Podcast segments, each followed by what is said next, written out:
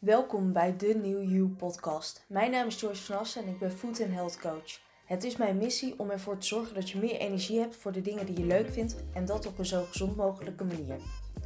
In deze podcast neem ik je mee in alles rondom gezondheid en energie.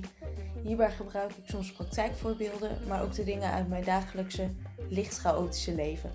Want hoe fijn is het als je lekker in je vel zit en energie hebt voor wat je leuk vindt en belangrijk vindt. Allereerst de beste wens voor het nieuwe jaar. Vandaag ga ik het met je hebben over goede voornemens en hoe je ze wel kunt behalen. We zijn inmiddels een paar dagen in het nieuwe jaar. Waarschijnlijk heb je je eerste werkdag al wel gehad, vandaag. Of misschien zelfs eerder. Moest je erg wennen?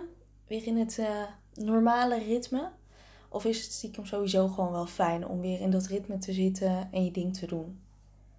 We eindigen het jaar natuurlijk eigenlijk een beetje zoals we twintig twintig uitgingen. Nog steeds in een lockdown. Ik hoop dat het heel snel overgaat en dat we volgende week goed nieuws te horen krijgen. Dat we weer uit de lockdown mogen. Maar dat moeten we natuurlijk even afwachten. Ook ik ben vandaag weer begonnen met werken en ik moet zeggen, ik vind het weer heerlijk. Voor dit jaar heb ik doelen gesteld op zakelijk gebied. Dus daar ga ik, ben ik hard mee aan de slag. Hard voor aan het werk. Al voelt het niet altijd als werken, dus dat is een positief ding. Hoor je me zeggen, ik heb het over doelen.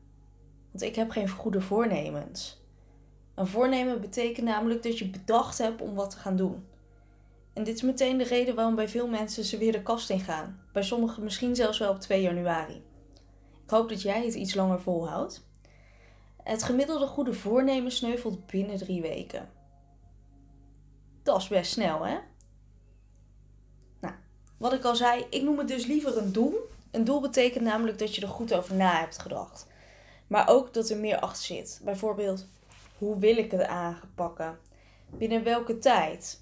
En ook zorgen dat het realistisch is. Een van mijn doelen is dat ik meer self-care tijd inplan. Ik ben namelijk erg goed in heel veel uren werken. Ik kan gigantisch goed de tijd vergeten als ik lekker aan de slag ben. En dat is op zich niet erg. Alleen, ik verdien ook tijd voor mezelf om lekker mezelf goed te verzorgen. Um, En daar heb ik dus een plan van aanpak voor gemaakt. En dat is uh, dat ik naast de kleine dingen die ik altijd wel doe. Dus ik ga regelmatig in een bad liggen. Uh, ik ga iedere vijf, zes weken ga ik sowieso naar de masseur. Ga ik iedere maand één dag, gewoon een hele dag niks doen. En volledig spenderen aan selfcare. Dus dat kan uh, naar de kapper zijn. Massage, dagje sauna. Het zijn natuurlijk alleen maar dingen die mogen als de lockdown weer voorbij is, besef ik me. Maar het kan ook zijn dat ik lekker in bad ga, uh, mezelf goed verzorg, lekker alleen maar bezig ben met ontspanning. Het hoeft natuurlijk niet altijd alleen maar veel geld te kosten. Maar eigenlijk een dag wat ik maar wil. En absoluut geen werk. Heb jij ook doelen? Ik neem je graag mee in hoe je ze wel haalt. Laat ik ermee beginnen dat je je doel iedere dag van het jaar kunt starten. Je hebt ieder moment namelijk de keuze om iets wel of niet te doen en dus ook om te starten. Dit is echt niet alleen bedoeld voor één januari of het begin van de maand of voor komende maandag, want dan begin je echt. Nee, dat is natuurlijk onzin. Je kunt vandaag beginnen, je kunt morgen beginnen, je kunt halverwege een dag beginnen. Het zou toch flauw zijn dat als je één foutje maakt, dat je doel meteen niet meer goed is. Dus je kunt altijd beginnen. En dat is denk ik het belangrijkste. Want de meeste doelen die worden bedacht op oudjaarsdag vaak. Of halverwege december als we vinden dat we toch weer te veel gesnoept hebben. Want één januari starten we dan echt. Ja, maar waarom wachten tot één januari? Waarom niet eerder beginnen? Nou, anyway. Ik heb hier vier tips om in ieder geval te zorgen dat jij je doel wel gaat behalen. De eerste is maak een plan. Wat wil je bereiken? Hoe wil je het aanpakken? Hoeveel tijd heb je daarvoor nodig? En wat heb je verder nog nodig? Ik kan me voorstellen dat als je heel veel wil gaan sporten, dat je een sportschoolabonnement nodig hebt, of een online kanaalabonnement, een sportmatje, sportkleding. Um, dus dat heb je nodig. Dus dat is handig om te hebben. Maar ook van wie kun je hulp gebruiken in je omgeving? De tweede is maak subdoelen en maak een feestje daarvan. als je twintig kilo wil afvallen, dan is dat een enorm doel. En supergoed. Maar als je het ophakt in stapjes van twee of vijf kilo, dan kun je vaker genieten van het proces. Want je haalt vaker een klein doel. En zo blijft het veel leuker. Je kunt veel meer genieten van het proces. Want ik denk dat het proces veel belangrijker is dan het doel aan zich. Ik benoem natuurlijk nu twee of vijf kilo of twintig kilo afvallen. Maar het kan ook zijn gezonder eten. Wat hoort voor jou bij gezonder eten? Is dat meer groentes eten? Meer fruit? Is dat dat handje nootjes? Um, is het misschien wel twee keer op een dag groentes eten? Geen alcohol meer? Geen chips meer? Um, wat is, wat is voor jou gezond eten en hoe pak je dat dan aan? En daarbij hoort ook dat je niet te veel in één keer moet doen. Want op het moment dat jij zegt, ik ga gezond eten, ik, uh, ik neem geen alcohol meer, ik mag niet meer snacken, helemaal niet meer.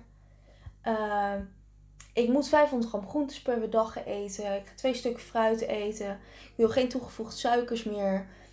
Ik wil iedere dag kwark eten en 's middags eet ik crackers of brood en 's avonds eet ik heel veel groentes en eet ik koolhydraatarm.